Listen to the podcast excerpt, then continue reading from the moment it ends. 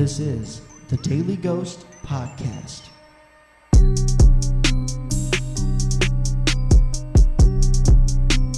Where we bring life to creepypasta stories and creepy stories alike. So turn the lights down and let's get strange.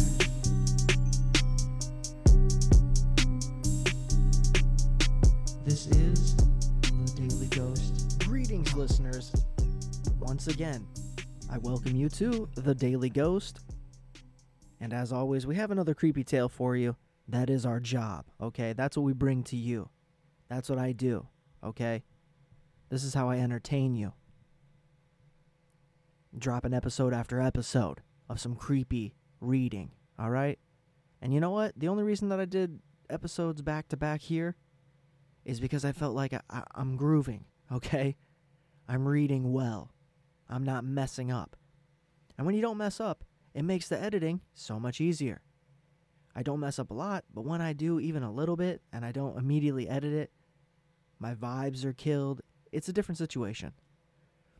But with that being said, let's go ahead and dive into another story today. And you know how we do that.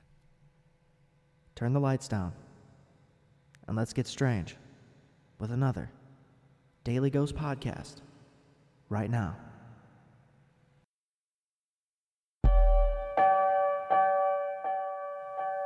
Today's creepy tale is told by Executor Alassus, and it is simply called Visitations. That's right, and I'm worried where this is going to go.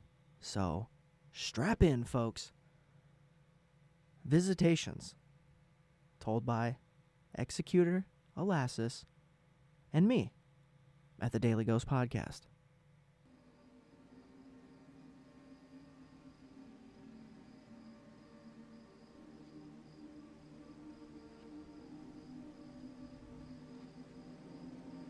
My friend grew up in a house in the country her father had built.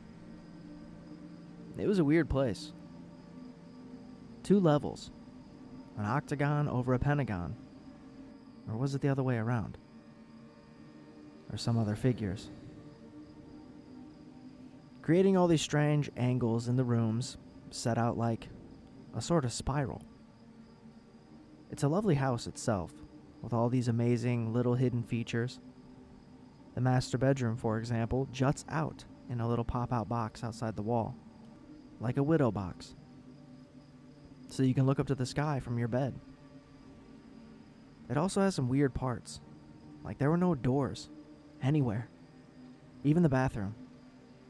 Instead, relying on creative angles to block lines of sight.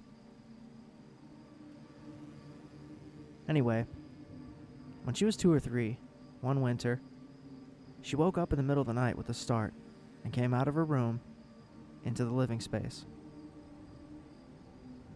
There was a woman standing in the middle of the living room, and she didn't recognize her. The woman was beckoning. She was beckoning her to come over with her hand. My friend wasn't sure what to do. She was, after all, a toddler. So she stood there for a bit looking at the woman, trying to figure out what to do.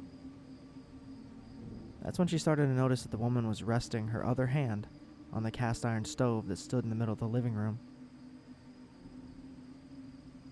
It was the middle of winter, and the stove had been stocked up to burn all night. The outer walls were glowing, red hot. This is when my friend started screaming, which woke up her mother. Another feature of the master bedroom is that it looks over the living room like sort of a balcony. My friend's mother ran to this overlook and that's when she was hit with some feeling of such abject terror that she couldn't bring herself to look over the edge into the living room. Imagine your child just out of sight, screaming in terror, and whatever's causing that terror exerts such force on you that all you can do is huddle down and pray that whatever that thing is goes away.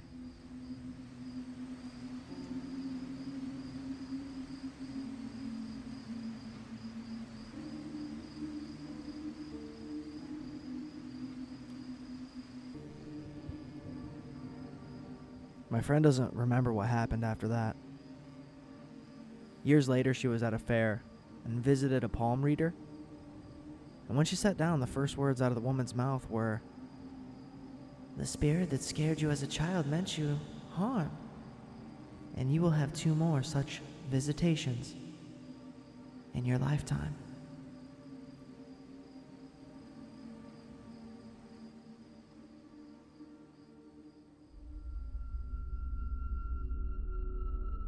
This has been a Daily Ghost podcast. I hope you enjoyed this episode. I hope you've enjoyed every episode. And if you want to continue to hear more, don't forget to subscribe and follow us on Instagram at Daily Ghost Pod. That's Daily Ghost P O D.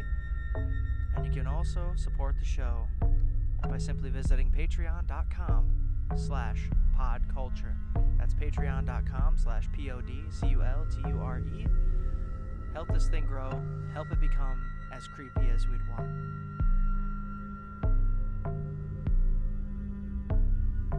Thanks again for listening to the Daily Ghost Podcast. Until next time, my pretties.